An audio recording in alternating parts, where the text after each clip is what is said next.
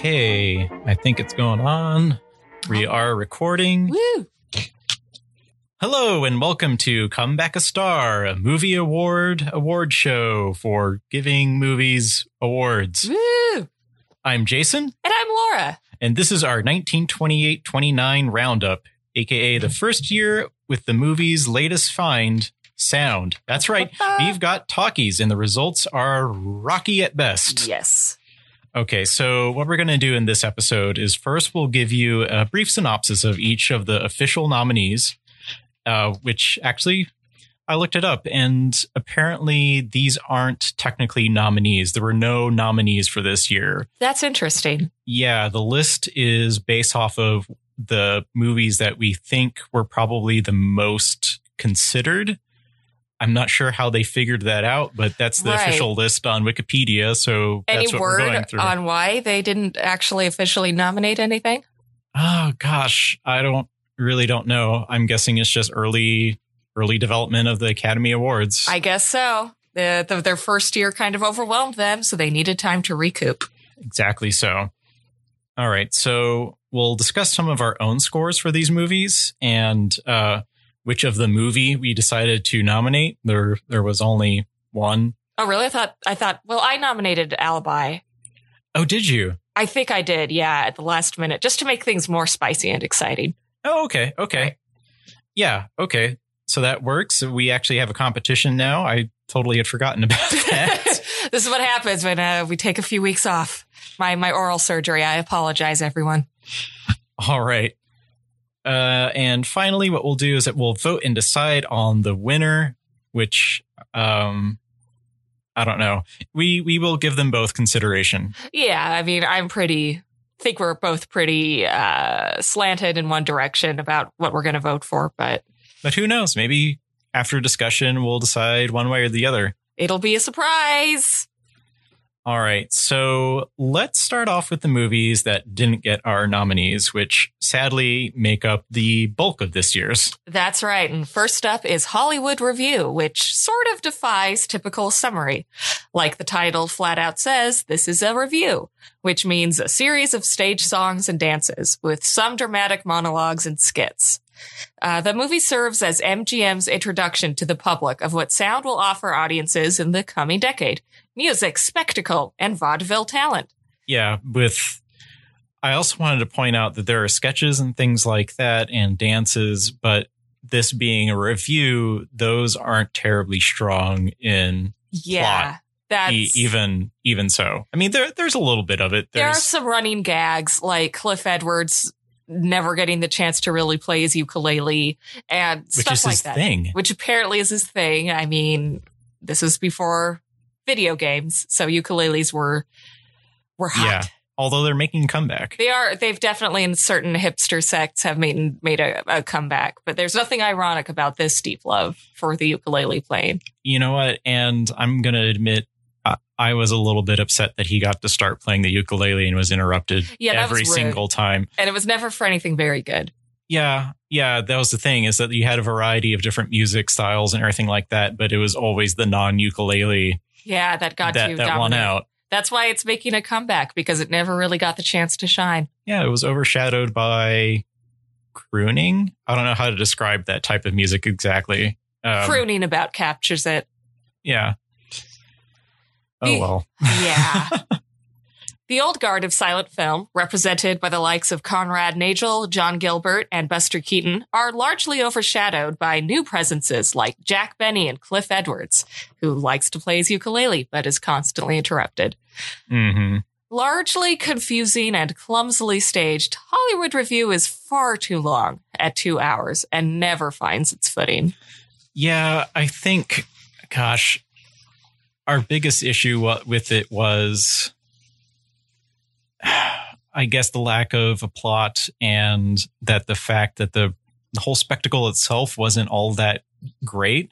It wasn't the worst thing ever. I feel like what was missing was that we weren't there in person and Right. they were playing to this empty studio, I think. It felt like a stressful dress rehearsal. And so I think everyone was just really nervous. Uh, for a lot of the silent film stars, this was their introduction to sound. For a lot of the new vaudeville talent, this was their first time on screen. So I think everybody had, you know, first time jitters and it just wasn't a great showcase for anybody. Some of the, the numbers are pretty cool and, and have neat choreography, but they hadn't quite gotten down how to film like staged musical sequences. So a lot of it is just really clunky cinematography. And Right. so it just does not really showcase anything they're trying to do particularly well. I think the one person that really looked comfortable in what he was doing was Jack Benny.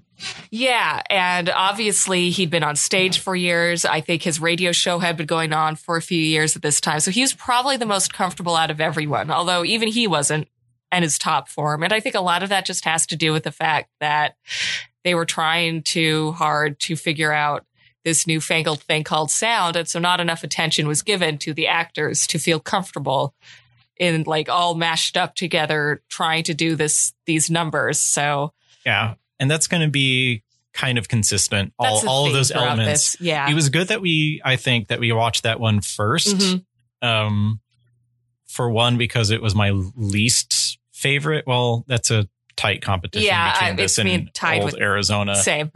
but it uh it had the issue of being two hours long and had the issue with sound and audibility yes. and just this transition between acting uh for the vaudevillians it was a transition between acting in front of an audience and feeding off of that energy versus not Yeah. and for the silent movie types, it was all of a sudden not acting exclusively with your face, but with your voice as well. Right. And I mean, that's got to be especially difficult when you're doing it next to people like Jack Benny who use their voices all the time. Right. I mean, it- it would be hard not to be self conscious. Right. So that's Hollywood Revue. That is Hollywood Revue. And uh, although it has a plot, our next, uh, I guess, unofficial nominee of the 1928 29 movie nominees is the Western in Old Arizona, which does not fare much better. no, it does not. It does not. It doesn't fare any better. It is the first talkie to try recording sound outside, and the dialogue is often garbled as a result. Plus, plus the plot that is there is paper thin. Uh, the Cisco Kid, uh, played by Warner Baxter, he's a dashing bandit with an obsession for the flighty Tonya, whom he keeps in a hacienda with only an old woman named Tonita as companion and frankly guard. Uh, entering the scene is Sergeant Mickey Dunn, the officer tasked with bringing the kid to justice. Dunn meets and courts Tonya and convinces her to give up the Cisco Kid, but not before the Cisco Kid uncovers their plan and decides to enact his own punishment. Yeah, I was thinking about this one um, just now, really. and another weakness that I think we didn't bring up in the episode was that you didn't really get a sense of animosity between the two uh, men involved in this love triangle, which also kind of made it weak as well. There wasn't like, I'll have to get that rascally uh, Cisco kid. And there, it just wasn't built up. I mean. I thought there was. At first, I thought there was perhaps a promising dynamic that was going to develop because they meet in a barbershop without really knowing who the other is. Cisco Kid catches on quick that this guy is looking for him, but uh, Dunn has no idea that he's talking to Cisco Kid, and they get along great. They Mhm. have a good repartee. They're going to meet at a bar later, but then yeah, that just that's never followed through. They never meet again. Yeah. And it's it's frustrating because I think it would have been cool if they had if uh, Dunn hadn't known Cisco Kid was Cisco Kid not soon after, and they had continued this kind of like camaraderie where they both learned to like like each other, and then Dunn finds out, oh, that's the guy I'm after, and there would be some good tension with that. But no, yeah, this movie really, really lacked tension in exactly. I- anything. yeah, I mean, it tries for it a couple times, but overall, it's it, clumsy is just the word I think for these early talkies. It's clumsy. It's marred by clumsy dialogue and unfortunate brown face This is true. on uh, Mexican characters like the kid Antonia. And it's frankly the results are more laughable than impactful. Yeah, the stereotypes fly all over this movie. The Yeah. barber is a stereotype as well. Uh, Italian, I think, believe. yeah. Yeah. But I like Chico Marx is more convincing as an Italian than uh, Barber. It's it's it's not great. Um, and something that I wrote when when we published the episode was that it really highlighted how this lazy tendency towards stereotypes makes for bad art as Mhm. well as bad just morally. morally right. so it it felt lazy and Nothing felt authentic. yeah yeah there was that too nothing felt really real so you couldn't sink your teeth into it and really get involved in the story you're just mm. kind of stuck on this oh that's that's a tired stereotype that's a tired stereotype and And the addition of sound meant, you know, the actors had to try for Mexican accents too. So it wasn't just like the physical uh, offensiveness of brown face. It was also the uh, audible offense of accent. so it was just, it became, they were, characters were definitely more like caricatures than actual characters, which would harm any movie trying to be serious. that's true yeah yeah based on a short story by O. Henry, the movie is padded out by extended repetitive dialogue and admittedly gorgeous shots of Utah and California, which fill in for the Arizona of the title. such a weird choice I, uh, yeah, I mean, I guess not that it really matters that's like the, the, desert least of scene its sins a desert scene. but- Yeah, it's like, why not just go to Arizona? But, you know, I guess, yeah, they had to work with whatever was in their budget. Despite Warner Baxter trying to give it his all as the Cisco Kid, for which he won or would have won the Oscar for Best Actor, to me, the film is a failure. Yeah. Yeah, that's 100% where I am. Um, and I guess it's even less excusable than Hollywood Revue Oh, yeah. in that it tried. Whereas, like, you know, Hollywood Revue tried and failed to be a good revue. Cisco Kid, on the other hand, just tried to be a movie and failed at that. And for me, that just seems to be a greater sin. And the Hollywood Revue was, I don't know if it was exactly the first of its kind, but that scale of grand spectacle was a lot to take on hmm whereas this seemed to be the biggest risk that they took was filming outside and trying to record sound outside but the story itself was pretty simple hmm in a in a bad way but they didn't even capture that correctly I mean, it was a silent film melodrama that they decided to add dialogue to, is how it feels. And it just wasn't a good mix. mhm mhm All right, okay so that's in old arizona Doing great so far. O for O. uh let's see so for our next nominee we unfortunately can't go into much detail Yeah. Uh, The Patriot, our one silent nominee, is considered lost outside of a trailer. Boo. I know it's so sad I want to because see it. I know I do too. Uh, apparently, there's other footage that exists Mhm. somewhere. I believe, like owned by the studio. Yeah, they found like a one reel or something. So hopefully that'll be released someday so we can at least get an idea. of that one reel. Of that one Yeah. reel. I don't know how long a reel is. Um, the, the, the, the, the amount of feet. Oh, okay, Yeah, that long, huh? that long. uh, yeah. So basically, what we can look up on YouTube is a trailer. It's about three minutes long. Yeah. Uh, we watched the trailer and have decided that it's a shame that we can't see more. It's safe to say that this Ernst Lubitsch production would have gotten this year's highest scores, I think. And uh, I think we both agree on that. For costume sets and cinematography at least yeah Yeah, it's hard to tell the rest of it from a trailer. Yeah. But it it looked cool. it looks spectacular uh, and as that's that's how the trailer presents it too is basically as the greatest cinematic achievement of all time of all time as it- perfect yeah that's exactly what it boasts yeah so maybe it's a good thing we can't see it because our expectations would be so sky high. There would be nowhere to go but down. That's true. Uh, it featured uh, Emil Jannings to play uh, Paul I, Emperor of Russia. He is a mad tyrant, and his close associates plot his assassination. Paranoid and beleaguered, Paul does not know who he can trust, as his court must decide between their fealty to their emperor or their fealty to their country's well being. Uh, although it's a largely silent film, there was a synchronized soundtrack with a few talking sequences. So, not again, Entirely silent. uh, kind of like a lot of the movies here, I do feel like more than others, but it did fill this weird liminal space between the transition of talkies and silent. And you could, Yeah. I'm assuming that you could really pick up on the transition in this movie even more. Right. Too bad we can't see it. Too bad we can't see it. The missing link. I know. It's so sad. So sad. Uh, the print is considered entirely lost. Um, but we, again, we have a few clips that are able to uh, show what the movie might have looked like. Uh, stereotypically melodramatic, as the silence often were.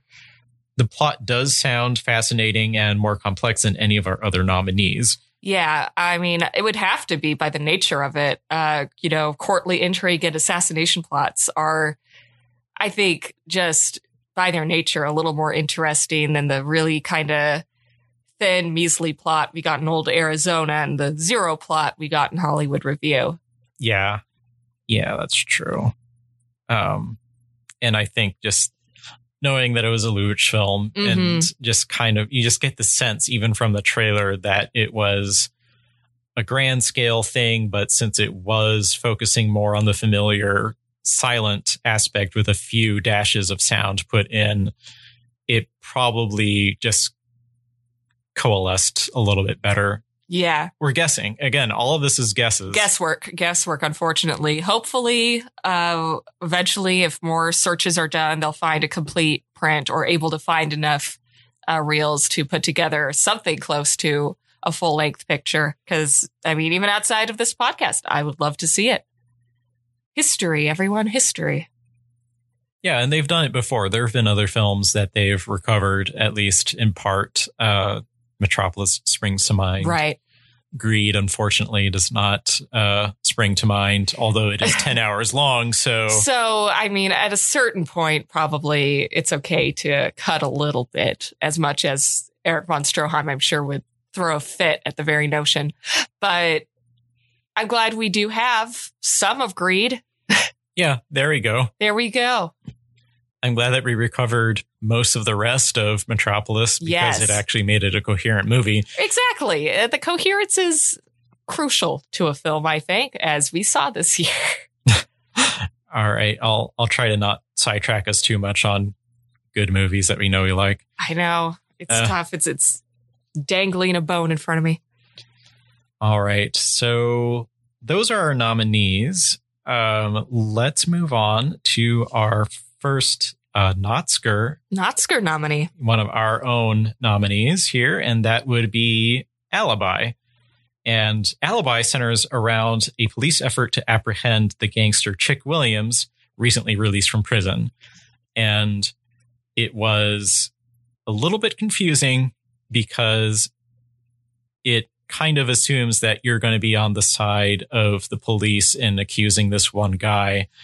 And it's not entirely clear that this one guy is an evil person until kind of the end. Yeah, which I mean, that could be a clever conceit, but it's it's.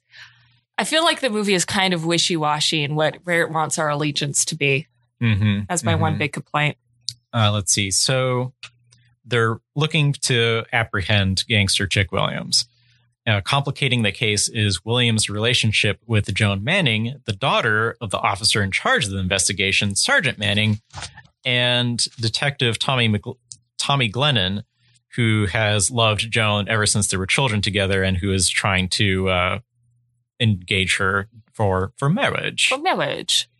they are the two attempting to build a case against Williams based off of a recent murder of a police officer doing a murder, or excuse during a murder, the murder of a police officer during a robbery. Excuse me. they employ an undercover officer to infiltrate Williams' gang, along with scaring confessions out of gang underlings. And all of this is done against the backdrop of a jazz age with plenty of Art Deco scenes and nightclubs and dance halls and plenty of good choreography that was better than the Hollywood Revue. Yeah, it- it's like there aren't a lot of dance and song numbers in this, but those that are in it are so much better than what's in Hollywood Revue. It's I'd be a little embarrassed if I were Hollywood Revue, frankly, that this gangster flick did the music better than they did. Yeah, the deal with Hollywood Revue is that it really did feel like it was cooked up in a lab It really did. by by MGM specifically. I, I, don't mean, it I don't was, know why. Yeah, I mean, probably because that's exactly how it happened.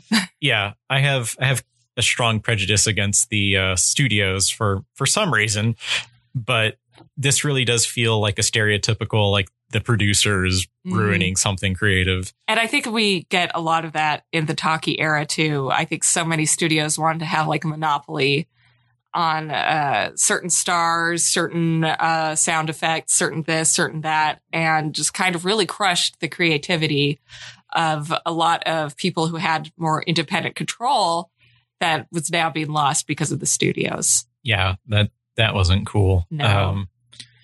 and i think i brought it up in the episode i do have an alibi that maybe just maybe alibi was a little bit more of an interesting movie that was also choked to death Oh, by yeah?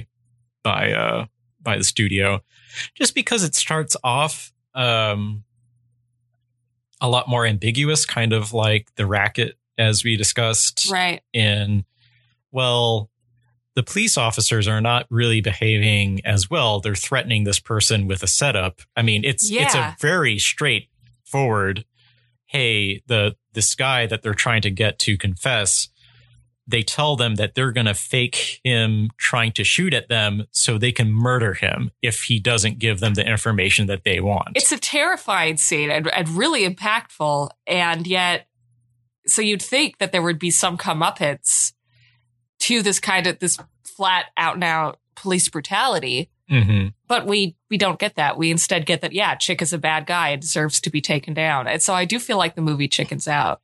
Yeah, it's sneaky too. Mhm. It's not like the typical what we were used to in like the 80s with Batman holding someone over a rooftop or something like that and that sort of thing which is not really approved of in No. in real life. But this was this was Weasley of the police as well. Very Weasley and just probably the most realistic thing in the movie. But again, it's just not followed up with any sort of social commentary.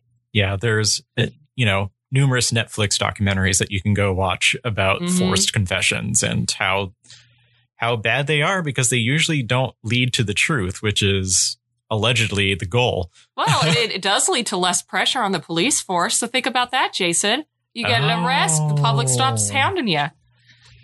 I guess that's a point.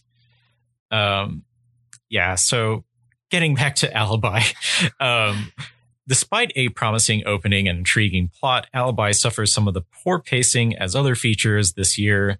Uh, the acting is poor in comparison to future 1930s uh, gangster flicks that feature the likes of Jimmy Cagney and Edward Edward J. Robinson, J. Edward G. Robinson, excuse me still, this is far from the slog that uh, Hollywood Revue and in Old Arizona proved themselves to be. So it squeaks by as one of our nominees. Right. I think there was a lot of promise there that was squandered. And I wouldn't be surprised if you're right, if it was the studio mucking in and saying, no, no, no, we can't make it anti cop. No, no, no, we can't like actually have a redeemable bad guy, blah, blah, blah. Um, so, but you could see little glimmers there of what was to come, I think, in the genre. Yeah, it does have kind of a noir feel to it. Absolutely, yeah. A lot of the Um, cinematography is really cool. Cool angles, uh, cool effects, like in the um, interrogation scene. Uh, the guy panics, has a panic attack, kind of sees double vision of the two officers interrogating him. So there was uh, some promising bits in there. It just did not really come together for me. Yeah. Uh, I really liked the first third. Yes. If yes. they'd kind of continued along that vein that was a little bit more complex and made you think a little bit harder about this whole situation Yes. and your assumptions, it would have made a far more compelling movie. But I feel like you said, and we keep saying it chickened out. yeah, it chickened out, unfortunately. Oh, Uh, yeah. But at least the sound worked a little bit better than some. The yeah, uh, I Not perfectly by a long shot. No, but again, especially if you look at the uh, the singing and the dancing, I think we're so much clearer than uh, in Hollywood Revue, which is just so sad to me, since that was the whole point of Hollywood Revue. Oh, oh, Yeah. sad trombone. so Alibi definitely has aspects to recommend it. I agree. but at the same time, it just you get frustrated. I think you're After right. watching yeah. it. I mean, and I think you're right. I think a lot of the problem is studio interference. So, That is the official comeback a star theory. yep, studio suck. issue. Yep. All right, our final nominee and the actual, maybe actual winner of 1928 and 1929's Best Picture Oscar, and our second nominee for the not Skur is the Broadway Melody. Uh, this musical tends to get largely right what Hollywood Revue got wrong once again, featuring plenty of Broadway numbers that are actually framed well, with the sound already leagues better than what we got in the rest of this year's offerings Yep. not perfect, but getting there. You know? Yeah, for sure. Uh, the film is pure backstage melodrama. Songwriter Eddie Kurtz has sold his song to the to his song, the Broadway Melody, to theatrical impresario Francis Zanfield. Kurtz uses this new position to bring in his fiancee sister act, the Mahoney sisters. These sisters are Hank, the fiance, and her younger sister Queenie. Hank is a firebrand determined to get to the top for the sake of her sister, not knowing that there's a growing attraction between Queenie and Eddie. Poor Hank. Yeah, poor Hank. She is the MVP of this movie. She gets things done. She's often abrasive and annoying and inappropriate about it, but we tend to forgive her because her heart's in the right place. Yeah, she also just sacrifices everything for these two. Yeah, everything. And it's just, it's maddening, but at the same time admirable of her. So she's kind of a martyrized character, but she never has that martyrized attitude because she tries to Yeah. stay chipper, which is, which is refreshing, you know? Yeah. Struck with guilt at her growing emotions for her sister's fiance, Queenie throws herself into the arms of corrupt playboy Jacques Warriner, whose catchphrase is Hello. just like that, just like a villain coming in and at the last minute with a big, strange hello. and just kind of a creepy smile too. Creepy smile. I mean, he's perfectly cast, so incredibly smarmy. Yeah, you you pretty much have an easy time disliking him. Al- although I had an easy time liking him at first, the first time we watched it. He was he was a good villain because you kind of love to hate him. yeah, So Yeah. he was he was good, and plus you never really take him as a serious threat because it's obvious he's not going to be anybody's great love or anything. He's just there to kind of up the tension a little bit. yeah, and he's wealthy. He is wealthy, so I do think Queenie's a sucker for not taking him more seriously. Anyways, the the big three, Queenie, Hank, and Eddie, squabble and wring their hands in between big dance and song sequences until Hank finally notices the love between her fiance and her sister. She makes a great personal sacrifice and takes to the road again, although still determined to conquer Broadway someday. Although certainly stagey and melodramatic, this film does better than the others in, at keeping the pacing at a good clip, and the dialogue is leagues better than what we get with a film like In Old Arizona yes, absolutely. it's understandable why this was the one to win best picture. I think it it tried for you know the good songs and dance numbers that hollywood revue tried for but it succeeded. Uh, it tried for uh, the dramatic points that alibi and in old arizona tried for but did better. Plus I think it had a really good dose of comedy and mixed the, it just basically kind of had it all, one of those movies. And while I think if we didn't have the other movies to compare it to, we'd probably think a little less of it just because it Right. still is a little bit clunky. It just seems just leagues better than most of the others. Hmm, hmm, hmm, all right, now let's discuss some scoring. Uh, let's see. To be honest, I didn't go back through and check all of the scores that we gave all these. Uh, but you know, that's on me, but I can pretty much wing it. Uh, so Hollywood revue, uh, did not do well. No. I'm recounting it and it comes out something like 20. Youch. That's very low. Yeah, that's, that's not good. Um, I think it probably has a little bit to do with our modern mind frame of what a movie should be. Probably people were more open to the kind of looseness and clumsiness of it back then, but I think it just was just a little too foreign to our sensibilities or something. Plus, it wasn't very well done. So, yeah, it it wasn't great, and I do think that our scoring system kind of had it was kind of biased against it. yeah, It's just it doesn't fit into the rubric of a usual movie, so you can't really score it well on writing, which we gave double zeros to, uh, because it there just wasn't all that much, and that that was there was not very good. yeah. Uh, so poor Hollywood Revue got the lowest, I believe. They went our raspberry. Yeah, poor guys. Uh, in old Arizona didn't do that much better, No. uh, getting 36. Yeah, I actually have more negative feelings associated with an old Arizona than Hollywood Revue. That's true. because Hollywood Revue was kind of a mess. So there were, I think, probably some unfortunately offensive, like sex and race dynamics in it, but not as blatant as in within old Arizona, which on top of just not being very good was incredibly offensive to women, to Mexicans, to every- Everybody. to everybody. So it's, I do think it's probably technically a slightly better movie than Hollywood Revue, but more offensive. Yeah, I don't like it as much. Hollywood Revue made me bored. hmm In old Arizona made me angry And bored. and bored. Yeah. Yes. Both angry and bored. Yes. two great emotions that go worse together. Exactly. Uh, so that's an old Arizona that somehow got one tick up above Hollywood Revue, although not by a lot. Not by much.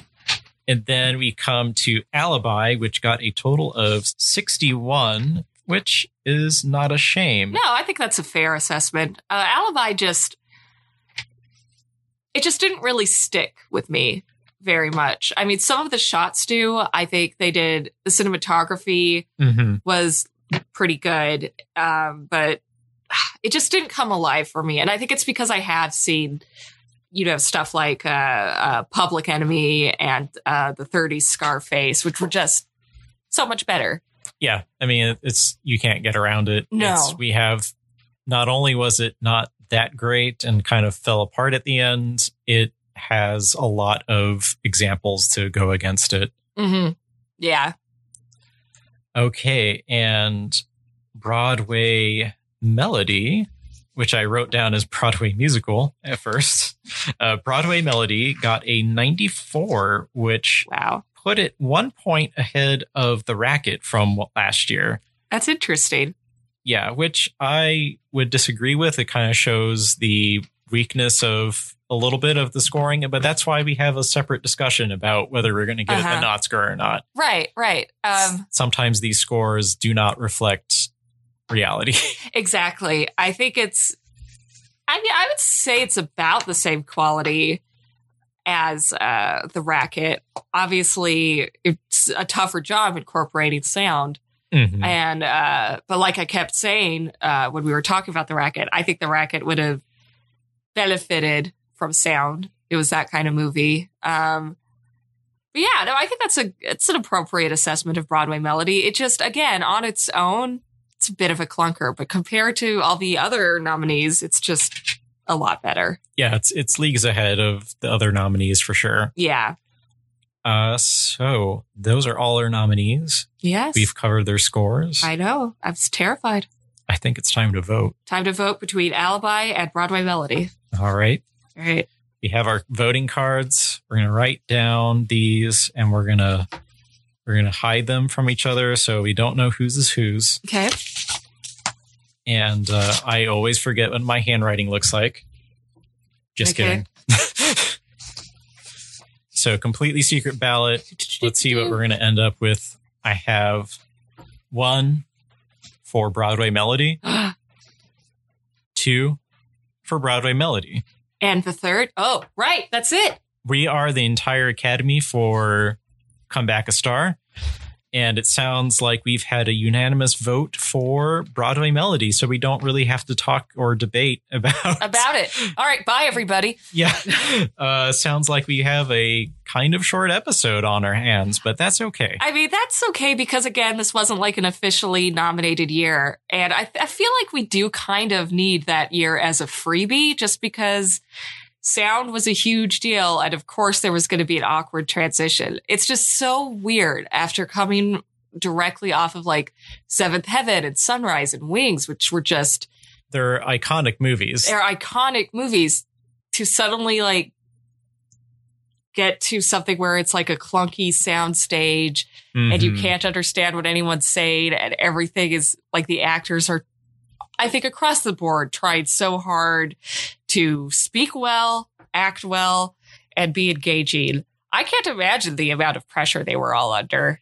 Uh, I Yeah. prob- I would have done worse. That's what we've got to acknowledge. Yeah. I think as critics is like, I couldn't But, have done it. You know, point back what's wrong. some of them did pretty well. yeah, yeah. Bessie I, Love did did great I love Bessie as Love. Hank. I, I I'm sad that she uh, her career didn't last a heck of a lot uh, much longer, but you know I think what I'm glad. She just kind of opted out of it, right? well, she would she she tried. She actually really put into a lot of work. She actually uh, went on a vaudeville tour.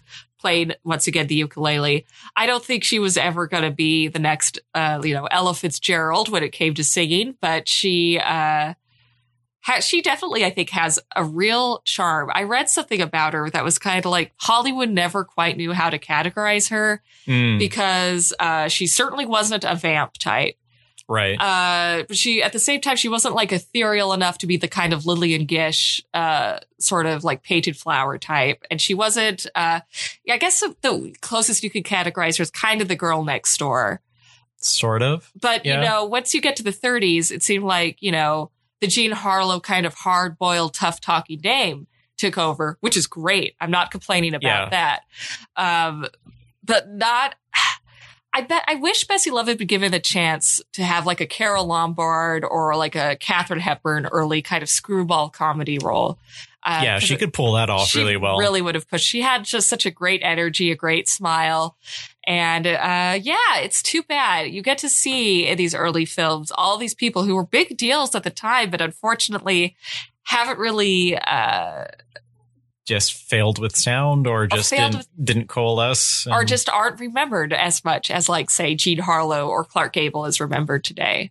that's true. Yeah. That's true. I mean, it, it really does make you wonder which actors that are big deals today, 50, 60 years from now, are even going to be remembered. Yeah, they couldn't even have their careers reignited by animation, like like a lot of stars do today. I do today, and uh, at the expense, I think, of a lot of hardworking vocal talent. So it's yeah, you win some, you lose some. I mean, I'm glad sound came along, but you do have to, you know, pour one out for the silent stars who just. Couldn't couldn't cut it. And I do think. Uh, Once again, the studio has a lot to blame for that. I think as the studio got more and more control, we got more of the casting couch situations. That's what Anita Page, Bessie Love's co-star in Broadway Melody, said ended her career. Is uh, I think Thalberg or Mayer tried to get her to play the casting couch game, and she was like, "No, I'm not going to do that," and they dropped her contract. So I think Ugh. yeah, the the more you see the studio come in, the more you see a lot of actors fall away, a lot of creative difficulties. And I think that's what enabled the Hays Code just a couple years from where we are now to come in and get a whole censorship lock on everything. Yeah, yeah, it was so very two faced. Mhm. Um, Mhm. yeah, you had the the whole sex scandals going behind the doors, and but on screen you couldn't. Uh, Have two married people share the same bed. yeah, Yeah. it is it's kind of disgusting. It's an age of hypocrisy for sure. Okay, Yeah. but that's our first sound year. Yes. Next year, however, is also going to be sound, but we have some titles that I've actually heard of. All right. Um, All Quiet on the Western Front, I think, is the winner. And uh, definitely have heard of that. So we have some good ones to look forward to, I I'm- think. you know, I really love 30s movies. Uh, even with it, with the Hays Code came in and mucked things up. You know, this is where we really get the stars we, we remember today, like Cagney, like Robinson, like Gable, like Harlow. Uh, and I think, you know, we really see the height of the studio system. So it's going to be crazy to see the, the good, the bad, the ugly Mhm. that the studio system really brings. Not that movie, though. Not that one until the 50s. So okay, so I think that concludes our second roundup Yeah. ever. Thank you much for listening. Let us know if you agree with us, if you disagree with us, if you don't like the cut of our jib. And where Yeah, could they do that to us, Jason? they can contact us on Twitter at Comeback a Star, and you could write us on email at uh, Comeback a Star podcast at gmail.com. We have a Facebook page set up, but it's uh, it's kind of sad right now. Um, That's all things on Facebook. Yeah, sort of, but Go ahead, give it a visit. yeah, give it a visit. Once we get some people on there, I'm sure we'll we'll have a little bit more to say. Yeah. Um, maybe some some more reactions to the movies that we're watching, and also hopefully we can get some interaction going. Yeah. Uh, special thanks to the Pontifex podcast that actually gave us a much. shout out and really boosted uh, our downloads Woohoo. this week. Um, you might hear a promo from us on their show uh, following this week, and uh, special special thanks to all the other podcasts out there that, that inspired us to to do this. You guys are swell. Yeah, it's it's uh it's been great. We really enjoyed this this experience. I always love watching really obscure old movies. I mean, I think it's just the greatest history lesson and most exciting history lesson you can have to like see just the attitudes and uh, the points of view people tried to get across back Yeah. then, uh, for good or for bad. I think it's a great uh, testament that we've never really had as history before, uh, Mhm. like this kind of living document. So I'm always excited to get my uh, yeah, hands with that. I'm I'm really excited to see how you know our next big development is probably going to be color. Yeah. and just like watching how these different technologies advance and and how we how that helps or even hurts in this year. Mhm. Uh, Yeah. Yeah. Like w- maybe we could pinpoint the exact moment where they seem to get it right. yeah, hopefully that's next year, and I I think that's that's what's going to happen. I Ah, think they're yeah. finally going to get their feet under them. It didn't take them too long. Yeah. Yeah. So All keep right. listening. Yep. Keep listening. We're going to be signing off, and uh, thank you for listening. All right. See you guys later.